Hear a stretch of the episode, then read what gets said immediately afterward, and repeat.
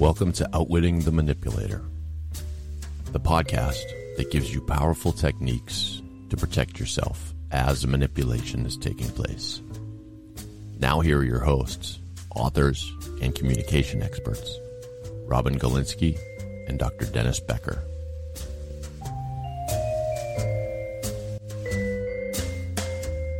Good afternoon, everyone. We are Hi, happy. everyone.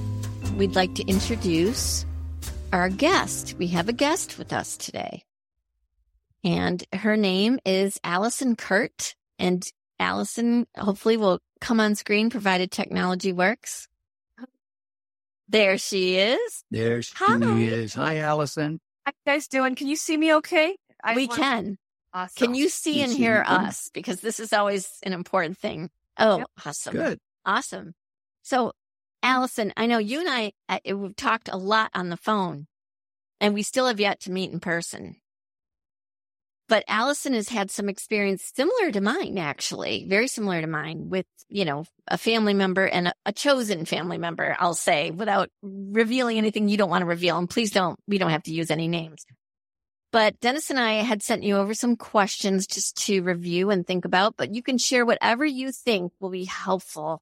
And we just like to learn more about your experience with manipulation, what you've learned and, and what you are learning as you go along with uh, manipulative relationships. Yeah. Thank you guys for having me. I'm so excited to be here. Yes, I do have a family member who has some narcissistic tendencies. Actually, I, I wasn't even aware of such a thing. I was so used to it. It was the conditioning I grew up in. So I, I didn't know any better. You know, when somebody's manipulating your whole life and not letting you seek your own truth, you basically think that's normal, right? So I Yeah. Yep. child, I was seeking external validation all the time. I, I was Mhm. never, never be good enough in their eyes. So I was Yeah. invisible carrot to be perfect for everybody else except me. Hmm That's tough. hmm And I say that because a lot of times if you're a narcissist, you attract narcissism or someone who manipulates you, you have codependent tendencies. You know, this need to make everyone else around you happy, right? So when I was until the age of five, my father was an alcoholic. So I grew up walking on eggshells and blaming this external reality that I'm the fault of the drinking, right? So that's what kids do in that situation. And because I was, I was watching my mother's interaction, you know, she was suppressing me. And, and I'll, I'll say that's the narcissist in my life. My mother was suppressing me. My brothers were like gods and I was just there to be at the whim of everyone else. So I was always being like, I was the clown of the family, right? To keep the peace and keep the happiness. Mm-hmm. So I was, but yeah, I was being manipulated. And anytime I shined, there was always these backhanded compliments to keep me in check. And I didn't know any better. And that's, Can you give us an example? Because that's perfect. I feel like there's, there's underlying things like, oh, you'll never be rich enough. You're not smart enough. It's always to keep you in check. Yeah. It's a way to press, you know, and, and keep you at their women. Like you're like the slave to them because you don't know yes. somebody you love is telling you these things as a child. You believe them. At what age, Alison, were you when you realized or you started to get a a clue that something wasn't quite right? I think when I, I was engaged when I was 24 years old and I went to the therapist and they said, tell me about your mother. And I go, my mother? What does my mother have to do with it? And they were really shocked that the stories my mother was telling me about my worthiness. I had treated hmm much at such a young age. I still didn't have inherent worthiness. There was never going to be enough level for me to have her approval. Yep. That's right. That's right. That's how it works. shocked when he was like, sounds like your mother is being really cruel to you. And I was like, mom, no, my mother loves me. My mother, I was at, Mhm. I was defending her. I had this Mhm. story. that My mother loved me, like really loved me. It was a good mother. She played the martyr mm-hmm. role a lot, you know? Oh yes, and that's a that's actually a very common thing to happen as they age. As a mm-hmm. narcissist ages, they use their health as another mm-hmm. tactic.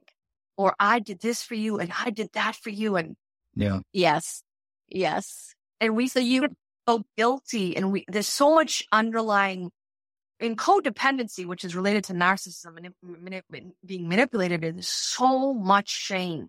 You haven't done yes. wrong. I always like to explain to people the difference between guilt and shame. Guilt is you've actually done something wrong. Like, right? So your body inherently says, I lied, I cheated. You know, you get this feeling. But shame is you've done nothing wrong and you feel like you've done something wrong. That's an excellent distinction. That's really Yeah. helpful. Interesting.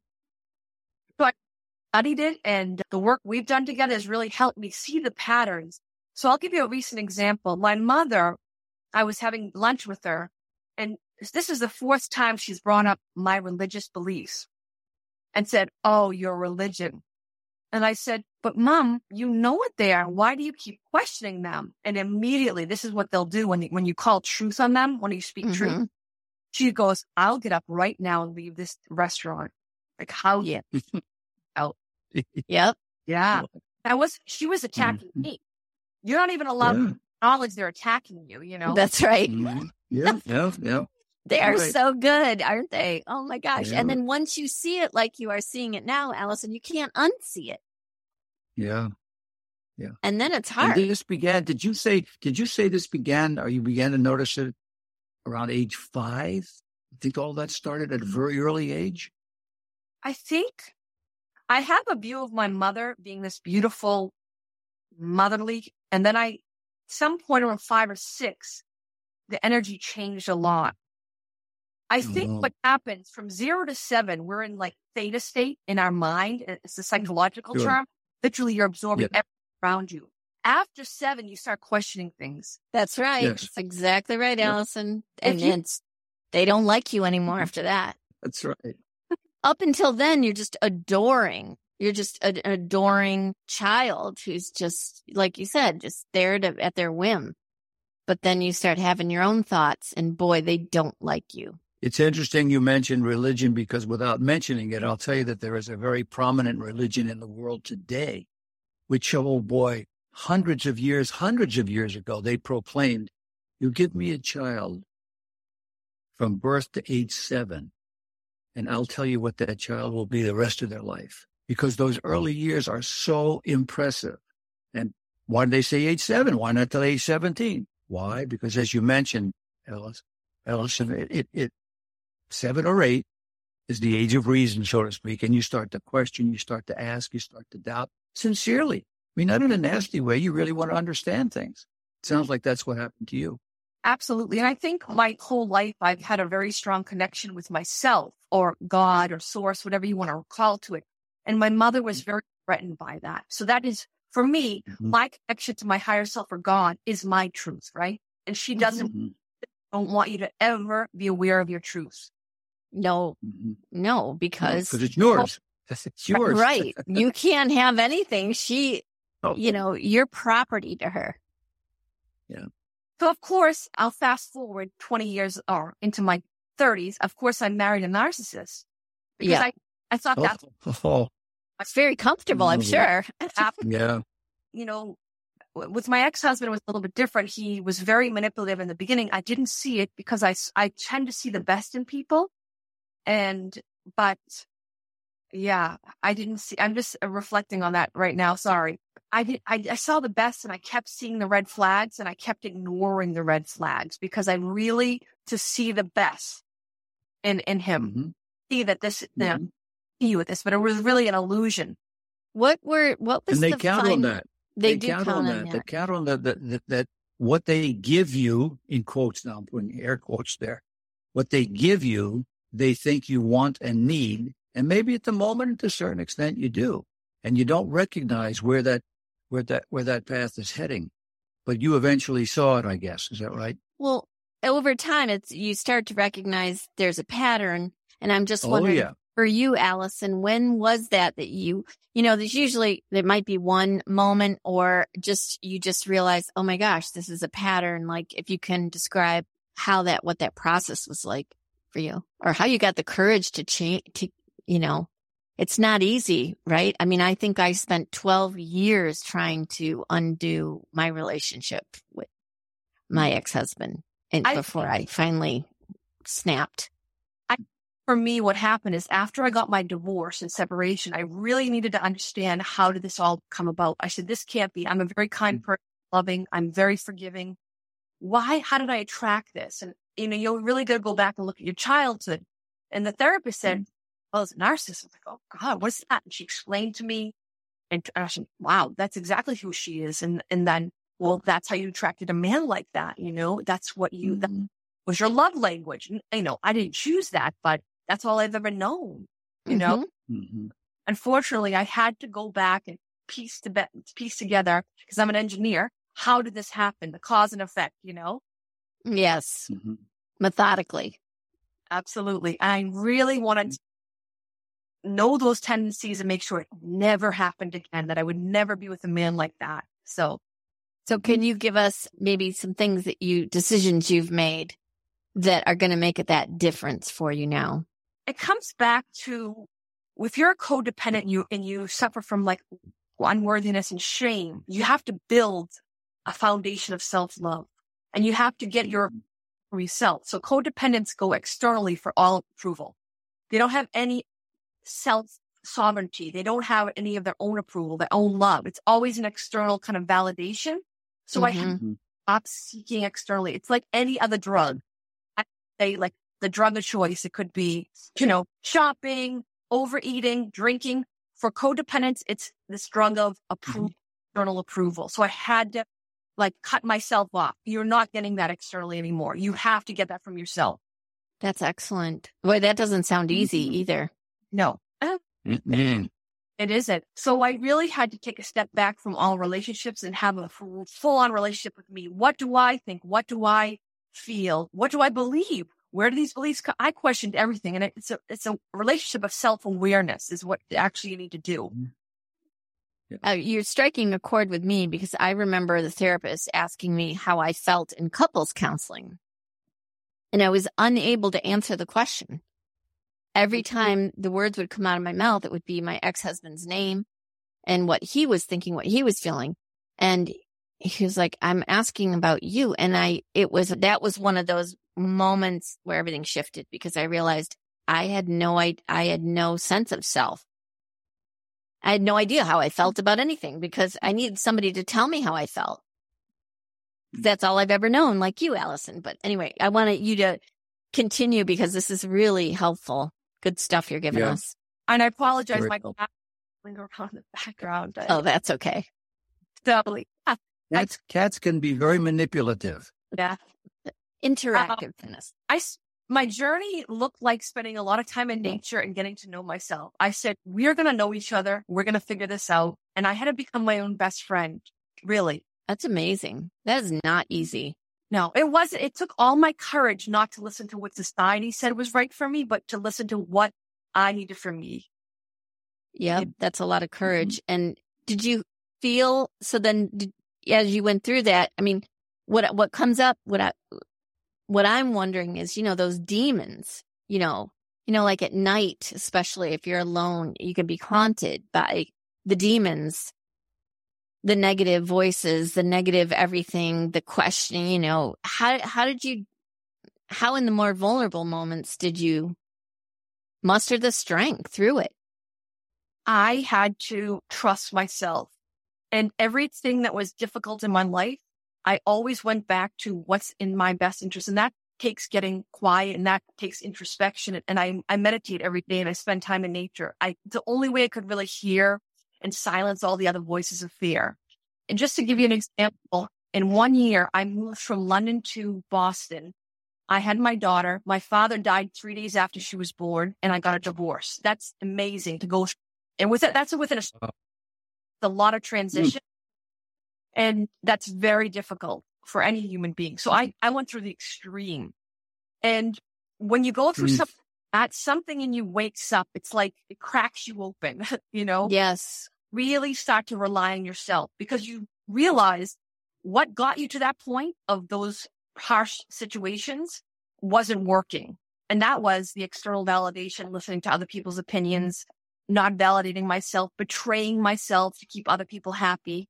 I, I love the way you said that, betraying yourself to keep other people happy. Cause I've been talking a lot about how people are complicit in their own manipulation. It cannot take place unless you are complicit. But, you But- know, an innocent child doesn't know they're being complicit. They think they're just doing, trying to get love. So that's where it gets mm. really confusing for people like you and me. We're mm-hmm. marinated in it from birth. It gets, it's, it's harder. But then once you start to realize that you're betraying yourself by being complicit, whoops, we lost her. No, her cat just turned the computer in a different direction.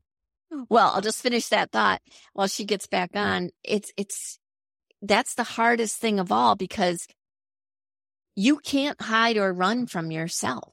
So when you face the fact that you've lied to yourself, I was just finishing that thought, Alison, where you, you feel like when you realize you've lied to yourself, when you realize you've betrayed yourself, there's nowhere to run or hide because you're you, you're with you. And a lot of people will run and hide by taking drugs, by drinking a lot, by, like you said, all the other things, shopping, sex, all the other things that they do, getting nine pets, you know, or whatever. But there is so much to be gained by forgiving yourself for that and Yeah. recognizing. Alison, I always Oh. say people don't even like most people that are in a narcissist relationship, things will get bad because you're betraying yourself. So eventually nature will work its way out because we're not meant to not love ourselves. We're not meant to betray ourselves, right? right. right.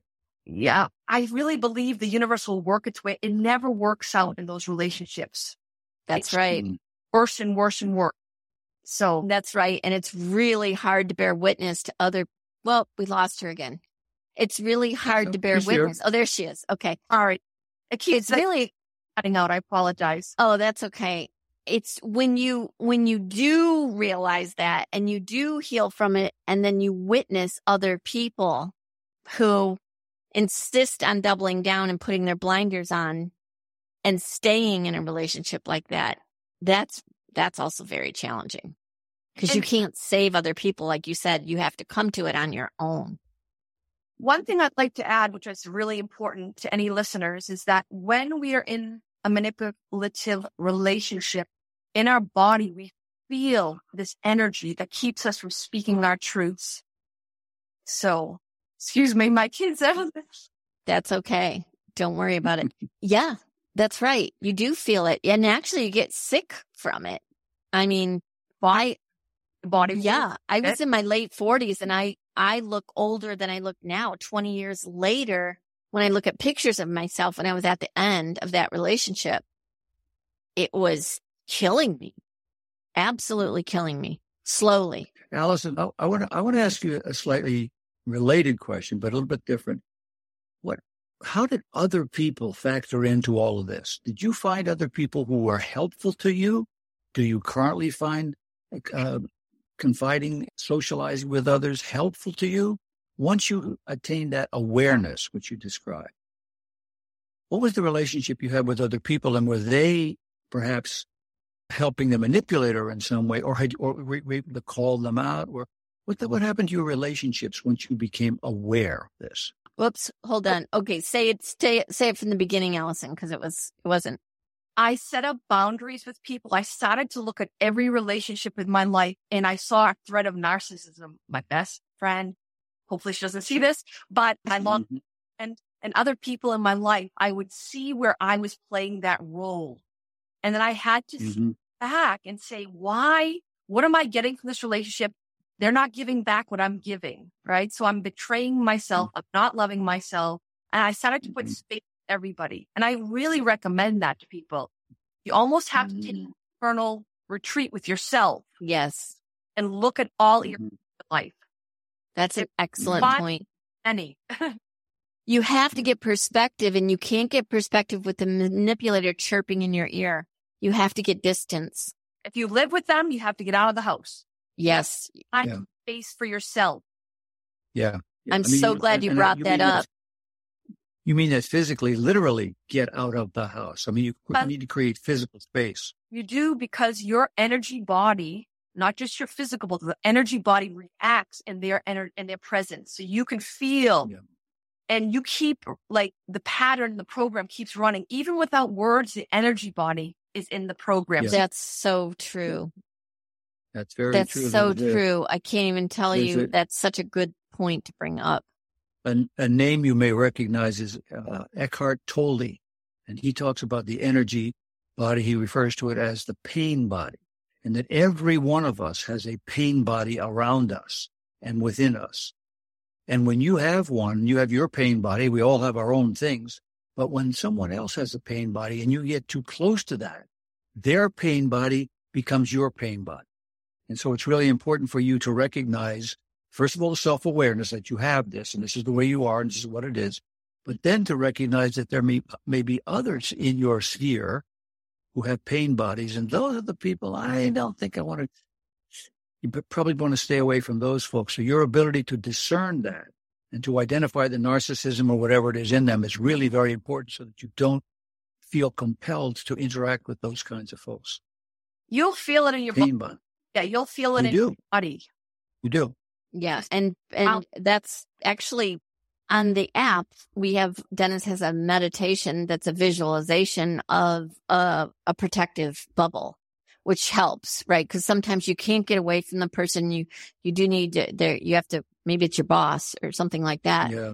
But visualizing yourself in a protective bubble actually works. You've got nothing to lose, right? If you hate the woo woo and you don't believe in it, you don't have to believe in it for it to work. It takes 30 seconds. Absolutely. So Yeah. So, I I mean, anytime you're in their presence, you have to have some type of force field or a bubble, Right. yes, light, anything Right. that allows you. But it will be difficult to be in their energy, actually. It will take time until you build that inner strength, yes, like get grounded in yourself. So your energy is internal, not external, where they can grab it. that's Mhm. right. Yeah. Yeah. That, Very that, that's why we talk about how subtle all of this is with the communication. There's an energy aspect and we don't talk a lot about it, but it's just as powerful as the word. Well, the words have energy. They have a vibration.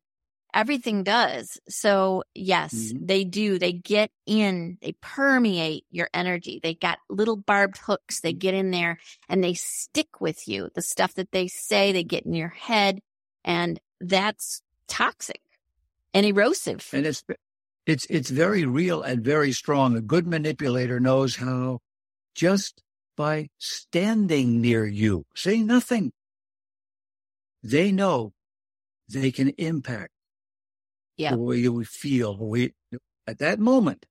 So you're absolutely right about the energy forces and fields. And we don't talk too much about it, but we've all experienced it when you feel somebody standing behind you and like, why? What do you want? We all know that feeling. That's what manipulators are really good at. Just sometimes just standing there, you being in the room. Doesn't have to be real close. Maybe they're in the same room, but they want you to know that they're there because Yeah. that's their effort to control the momentum of that very moment. So you're very wise about that, Alison. That's correct.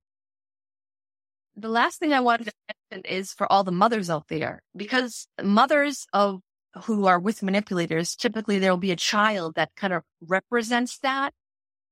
So mm-hmm. To be aware that you don't create that manipulation situation with your children. Oh, that's a Mm, good point. Yeah, yes. a very good point. yes. and And, that's not do. easy Easy. either. It's it- no, it's not easy. It's it's easy to make that mistake. So I'm really glad that you Yeah. mentioned that. Have you have you learned that anything about that, or what have you learned about that with your own child? I learned that, especially as a codependent, we typically don't like negative reactions from our children. They're to please and make sure they're happy and content. And it creates a, like a discomfort in our body when they're crying, when they're unhappy. Yeah. So they right. can start to manipulate us. Yes. Ah, yes.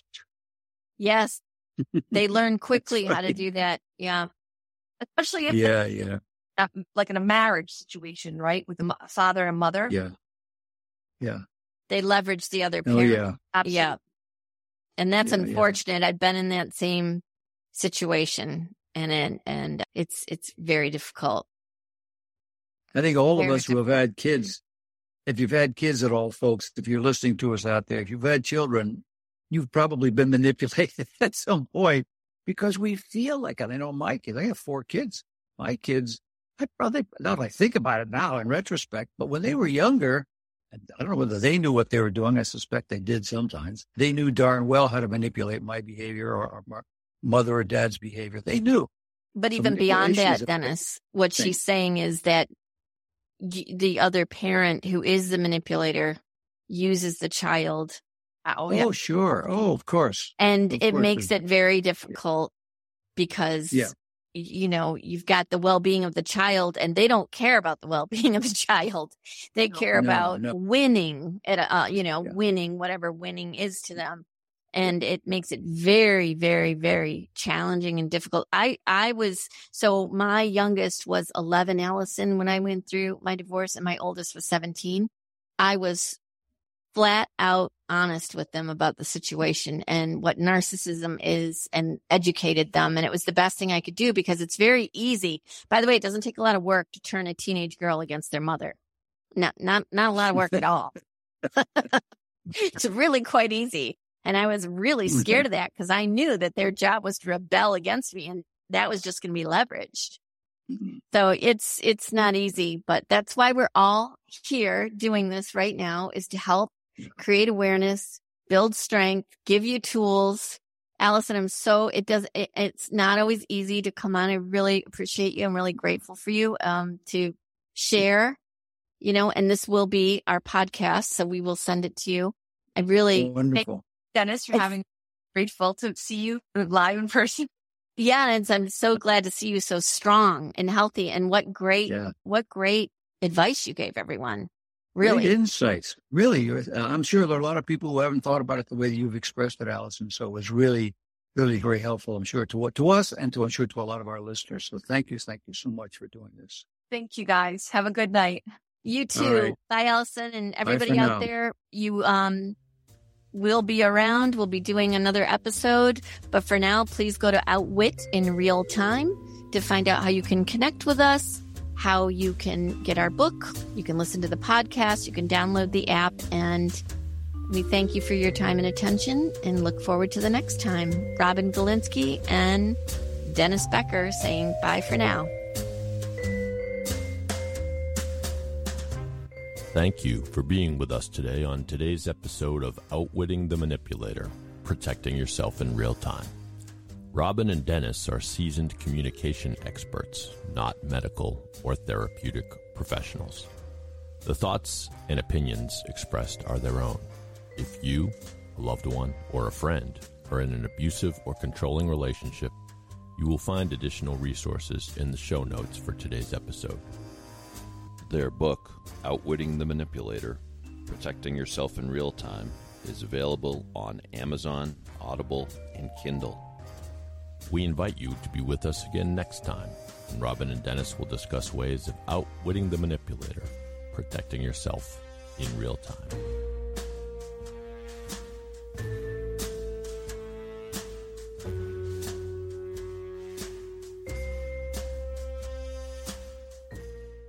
Audible.